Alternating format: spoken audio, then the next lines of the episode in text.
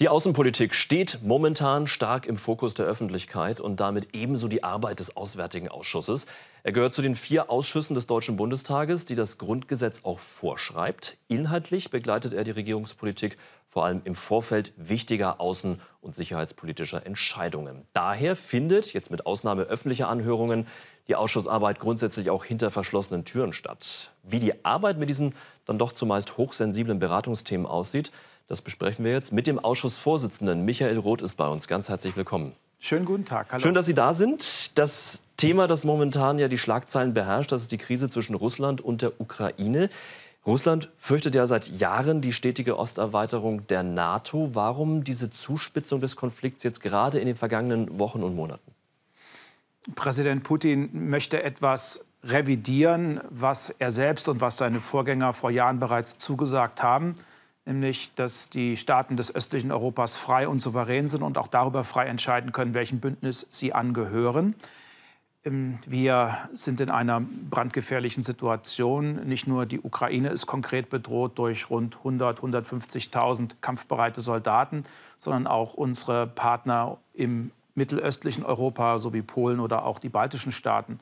Und da ist es natürlich wichtig, dass wir uns um eine friedliche Lösung bemühen und dass wir dazu beitragen, dass die Europäische Union und die NATO geschlossen und entschlossen auftreten. Mhm. Ähm, jetzt äh, hat der Westen die Bedenken Russlands eben gegenüber der NATO-Osterweiterung, was ja einer der äh, Argumentationsgründe ist für diese Krise, äh, nicht ernst genug genommen in den vergangenen Jahren und damit, damit vielleicht sogar auch einen Anteil an dieser Krise jetzt, an diesem Konflikt?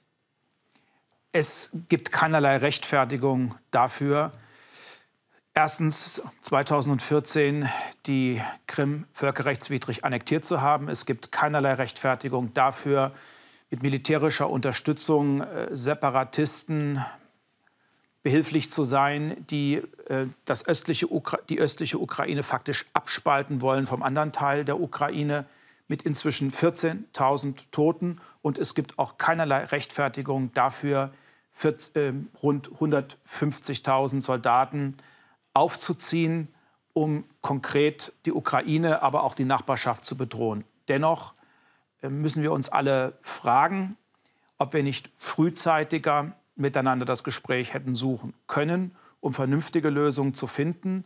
Aber das Ganze hat Grenzen da, wo wir die Souveränität und die Freiheit von Staaten in Frage stellen wir können uns die Welt nicht mehr ins 20. Jahrhundert zurückbeamen, mhm. wo wir Einflusssphären hatten. Einerseits die US-amerikanische, andererseits die sowjetische. Diese Zeiten sind vorbei.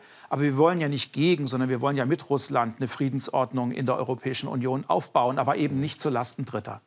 Die Ukraine ist ja kein NATO-Mitglied. Die NATO-Mitgliedstaaten sagen deshalb auch, dass sie ein militärisches Eingreifen ausschließen, allen voran auch die USA. Welche Druckmittel gibt es denn dann, um das Ganze zu eskalieren? Zu, zu deeskalieren, Verzeihung. Das Wichtigste ist Geschlossenheit und Entschlossenheit. Autoritäre Regime, auch Russland ist es immer wieder gelungen, ähm, das Bündnis zu spalten. Wir haben nicht immer es geschafft, mit einer Stimme zu sprechen. Das ist uns jetzt gelungen.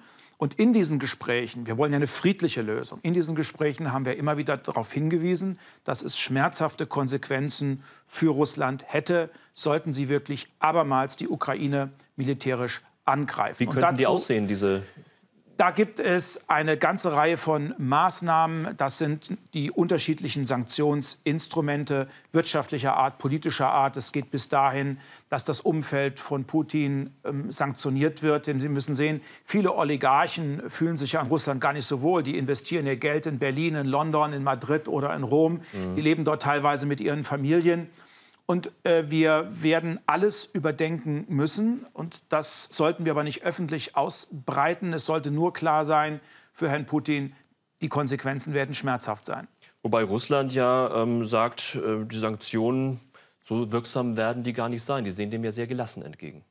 Den Eindruck äh, habe ich nicht, weil nicht zuletzt auch der Druck, den wir in den Gesprächen entfalten konnten, hat ja dazu geführt, dass es jetzt auch erste Anzeichen für Optimismus gibt. Äh, es ist zumindest angekündigt worden, dass Truppenteile zurückgezogen werden. Das reicht natürlich noch nicht. Den Worten müssen Taten folgen. Und am Ende können wir nur dann über eine verlässliche Friedensordnung sprechen, über eine friedliche Koexistenz im östlichen Europa mit Russland sprechen, wenn die Truppen auch endgültig und definitiv abgezogen werden. Welche Rolle spielt bei den möglichen Sanktionen die Gaspipeline Nord Stream 2? Wir haben ja sehr früh im Bündnis vereinbart mit den Vereinigten Staaten von Amerika, in der Europäischen Union und in der NATO, dass alle Optionen, natürlich auch Nord Stream 2, im Falle des Falles auf dem Tisch liegen und dass wir derzeit nichts ausschließen. Und das macht ja deutlich, wie weit wir auch gehen würden mit den Sanktionen, sollte es wirklich zum schlimmsten Fall kommen, nämlich eine abermalige militärische Eskalation Russlands in der Ukraine. Die Ukraine fordert ja Waffenlieferungen. Sie hat äh, an Deutschland eine Wunschliste geschickt. Da sind Flugabwehrraketensysteme stehen da drauf, Antidrohnengewehre, elektronische Ortungssysteme, Nachtsichtgeräte, Munition. Mhm. Bekommen soll die Ukraine 5000 Helme oder sind schon teilweise angekommen. Ähm, wie bewerten Sie im Ausschuss die derzeitige Unterstützung der Ukraine durch die Bundesregierung? Ich habe großes Verständnis für äh, das Bedürfnis der Ukraine nach mehr Sicherheit, Schutz und Verteidigung. Und da leisten wir natürlich schon seit vielen Jahren einen Beitrag. Deutschland gehört zu den größten wirtschaftlichen und politischen Unterstützern. Und wir werden äh, diese Unterstützung auch fortsetzen. Und wir werden jetzt auch, und wir sind im engen Austausch darüber, die beiden Regierungen, im engen Austausch darüber, was wir ansonsten noch tun können. Ähm, die Bundeswehr kann nicht alles liefern und wir wollen auch nicht alles liefern. Ähm, es gibt im Prinzip eine rote Linie für die Bundesregierung und für die sie tragende Koalition. Das ist die Lieferung von tödlichen Waffen. Aber alles, was dem Schutz dient, das wollen wir natürlich auch zur Verfügung stellen. Und ich hoffe, dass wir ein großes und breites Paket werden schnüren können. Wir haben ja schon ein mobiles Krankenhaus geliefert und es sollen jetzt diese Helme geliefert werden, Schutzwesten und da gibt es sicherlich noch mhm. vieles anderes. Aber ich bin kein Wehrexperte. Ich kann also nicht sagen, was die Bundeswehr kurzfristig zur Verfügung zu stellen vermag. Aber die Ukraine kann sich auf unsere Solidarität und Unterstützung verlassen. Sie haben gerade eben schon die wirtschaftliche Unterstützung eben angesprochen. Seit 2014 äh, hat Deutschland die Ukraine mit 1,8 Milliarden Euro im zivilen Bereich mhm. unterstützt. Über Zahlungen über die Europäische Union waren es nochmal 4 Milliarden Euro, also 6 Milliarden Euro im Summe. Reicht das? Oder muss Deutschland, sollte Deutschland da mehr leisten? Also wir haben ja jetzt kurzfristig auch noch mal entschieden, 300 äh, Millionen Euro zusätzlich zur Verfügung zu stellen. Aber es geht nicht alleine ums Geld, sondern wonach sehnen sich die Menschen in der Ukraine? Sie sehnen sich nach Freiheit, nach Demokratie, nach Rechtsstaatlichkeit. Die jungen Leute wollen einen Job haben, mit dem sie gut verdienen können. Es geht nicht nur darum, dass die Oligarchen reicher und reicher werden, sondern dass die Menschen, die hart arbeiten, auch einen Anteil am Wohlstand haben. Es geht um Klimaschutz, um Umweltschutz. Und hier haben wir eine sehr, sehr enge Zusammenarbeit verabredet, schon seit Jahren. Und die Europäische Union spielt ja auch eine zentrale Rolle. Und ich wünsche mir, dass gerade auch die, Be die Beziehungen zwischen der Ukraine und anderen Ländern des östlichen Europas, die das wollen und wünschen, zur äh, Europäischen Union auch durchaus noch ausgebaut werden. Jetzt haben Sie sich ganz aktuell mit äh, Bundesaußenministerin Annalena Baerbock getroffen zu Beratungen. Wie müssen wir uns die Begleitung der Regierungspolitik ähm, durch den Auswärtigen Ausschuss ganz konkret vorstellen? Mhm. Der Auswärtige Ausschuss macht ja keine Gesetze, sondern unsere wichtigste Aufgabe ist es, die Regierung zu kontrollieren, mit der Regierung im Gespräch zu sein und damit auch der Regierung Wünsche und und, und, und Anregungen mit auf den Weg zu geben, die dazu beitragen, dass Außen- und Sicherheitspolitik, europäische Politik nachvollziehbar und natürlich auch besser wird. Wir verstehen uns also als kritischer, konstruktiver Partner der Regierung. Ich wünsche mir aber auch, dass wir über die reine Ausschussarbeit hinaus den Ausschuss weiterentwickeln. Denn in diesen Zeiten, wo wir meistens nur in Krisenzeiten über Außen- und Sicherheitspolitik sprechen, möchte ich gerne auch mehr Angebote an die Bürgerinnen und Bürger eröffnen, damit sie sich einen Eindruck verschaffen können. Wir hatten beispielsweise am Montag die erste Anhörung zur europäischen Sicherheitsstrategie, zur Außenpolitik der Europäischen Union. Da laden wir uns Sachverständige ein und im Übrigen können alle über bundestags.de und über das Parlamentsfernsehen mit dabei sein und sich einen eigenen Eindruck über die Debatten im Auswärtigen Ausschuss verschaffen. Bei den öffentlichen Anhörungen. Bei den öffentlichen Anhörungen, genau. Nochmal Nachfrage, wie, wie, wie, wie, formell läuft das Ganze ab? Also wenn man, ähm, sind das so, diese Zusammenarbeit mit der Regierung oder die Kontrolle der Regierung, sind das immer festgelegte Treffen mit Tagesordnung mhm. oder greift man doch mal an, ganz unkompliziert zum Telefon und ruft im Auswärtigen Amt an? Also ich behalte mir vor, jeden im Auswärtigen Amt zu nerven. Das tun im Übrigen auch glücklicherweise viele Kolleginnen Inklusive und Ministerin? Kollegen. Ja, selbstverständlich. Wir ähm, erwarten, dass wir umfassend, frühzeitig im Ausschuss und der tagt dann nun in jeder Sitzungswoche mehrere Stunden von der Bundesregierung informiert werden. In ganz akuten Fällen erwarten wir auch, dass die Bundesregierung uns informiert über ganz aktuelle Entwicklungen. Das läuft dann meistens über eine telefonische ähm, Konferenz, wo die Obleute, das heißt die Sprecherinnen und Sprecher der Fraktionen, der Vorsitzende und der stellvertretende Vorsitzende des Ausschusses informiert äh, werden. Und in diesen äh, Zeiten ähm, gibt es ja auch die unterschiedlichsten Möglichkeiten, miteinander im Gespräch zu sein. Ich achte jedenfalls sehr darauf, dass der Bundestag auch seiner Aufgabe gerecht zu werden vermag. Und das kann nur dann gelingen, wenn die Bundesregierung uns auch wirklich breitestmöglich und intensiv einbindet. Ein anderes Thema. Die Mitglieder des Auswärtigen Ausschusses die beraten ja auch federführend, ähm, ob die Bundesregierung deutsche Soldaten zu Auslandseinsätzen entsenden darf. Der umfangreichste Einsatz läuft momentan in Mali mit ungefähr 1000 Soldatinnen mhm. und Soldaten. Das Mandat läuft Ende Mai aus. Aus Ihrer Sicht wird es verlängert? Also wir haben ja zwei Mandate. Wir haben einmal EUTM. Dieses Mandat dient vor allem auch der Ausbildung der malischen Armee. Und mhm. dann haben wir noch äh, MINUSMA. Das ist eine UN-Mission, die vor allem auch der Stabilisierung dieses geschundenen Landes dient, dass, dass überhaupt wieder Entwicklungszusammenarbeit dort laufen kann. Äh, ich habe Zweifel an der Fortsetzung von äh, EUTM. Darüber müssen wir intensiv sprechen, zumal ich auch den Eindruck habe, dass die derzeitige Regierung von Mali sich nicht mehr an die Verabredungen hält. Äh, sie hat beispielsweise die äh, notwendigen Wahlen, die wir als Bedingung genannt haben, in weite Ferne rücken lassen.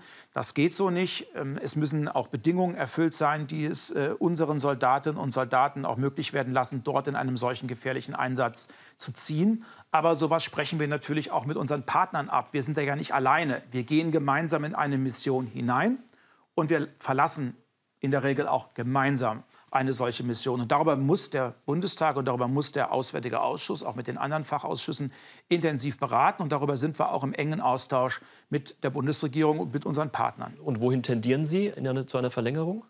Ich habe ja schon deutlich gemacht, unter den obwaltenden Bedingungen kann ich mir durchaus vorstellen, dass wir MINUSMA äh, fortsetzen. Mhm. Aber ich habe sehr, sehr große Fragezeichen bei der Fortsetzung von EUTM. Äh, und das scheint eine Sorge zu sein, die nicht nur ich teile, sondern die viele Partner in der Europäischen Union teilen und auch in der Bundesregierung. Frankreich ähm, beendet ja auch äh, einen Teil des Einsatzes, äh, will abziehen, äh, einen Teil seiner Truppen. Ähm, welche Folgen hat das für Deutschland und die Bundeswehr in diesem Einsatz in Mali? Wir arbeiten ja besonders eng mit Frankreich zusammen. Und ähm, wenn äh, Frankreich auch den Stuhl vor die Tür gesetzt bekommt und der Botschafter ist beispielsweise ausgewiesen worden, dann hat das ja auch äh, unmittelbare Auswirkungen auf uns. Mhm. Denn eine Brüskierung Frankreichs ist automatisch auch eine Brüskierung der europäischen Partner inklusive Deutschlands. Und davor können wir nicht einfach die Augen verschließen. Aber könnte Deutschland den Part von Frankreich mit übernehmen? Da ist ja die Rede zum Beispiel Feldlazarett äh, wurde genutzt von den Franzosen, Kampfhubschrauber, auch wenn das eine andere Mission war. Aber trotzdem hat man sich gegenseitig ausgeholfen im Land. Wie sehen Sie das? Das prüfen wir ja derzeit. Mhm. Was wir ansonsten noch zu leisten vermögen. Wir wollen dieses Land ja nicht alleine lassen. Und was ich auch einmal erwähnen möchte, das erleben wir an ganz vielen Orten der Welt, im Übrigen auch Europas, wenn sich die Europäische Union oder auch die Vereinten Nationen zurückziehen mit ihren Missionen, dann erleben wir allzu oft, dass autoritäre Regime, die unsere Werte dezidiert nicht teilen, dort eindringen. Wir haben beispielsweise jetzt schon mehrere hundert Söldner aus Russland, sogenannte Wagner-Truppe, so nennen die sich, die dort eben offenkundig das Regierungshandeln unterstützen, die aber mit unseren Wertevorstellungen, mit unseren Prinzipien, die auch diesem Mandat zugrunde liegen, nicht in Übereinstimmung zu bringen sind. Jetzt haben wir einige Themen angesprochen. Schauen wir mal so aufs Grundsätzliche, aufs große Ganze. Wie hat sich aus Ihrer Sicht die Sicherheitslage in den vergangenen Jahren in Europa und der Welt verändert? Wir hatten ja große Hoffnung äh, nach dem äh, Zusammenbruch der kommunistischen Diktatur im Osten, nach der Wiedervereinigung Deutschlands, nach der Vereinigung Europas war die Hoffnung, dass wir friedlich und frei zusammenleben können und dass die alten Konflikte des Kalten Krieges hinter uns liegen. Und wir haben momentan eine Welt der Unordnung mit vielen Krisen, Kriegen und Konflikten, auch in unserer Nachbarschaft.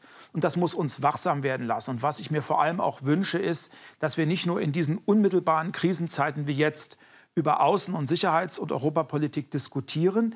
Wir sind in Deutschland keine Insel der Glückseligen, mhm. sondern unser Wohlstand, unser Frieden, unsere Stabilität beruhen maßgeblich darauf, dass es unseren Nachbarinnen und Nachbarn auch gut lebt und dass auch sie in Sicherheit und in Frieden leben können.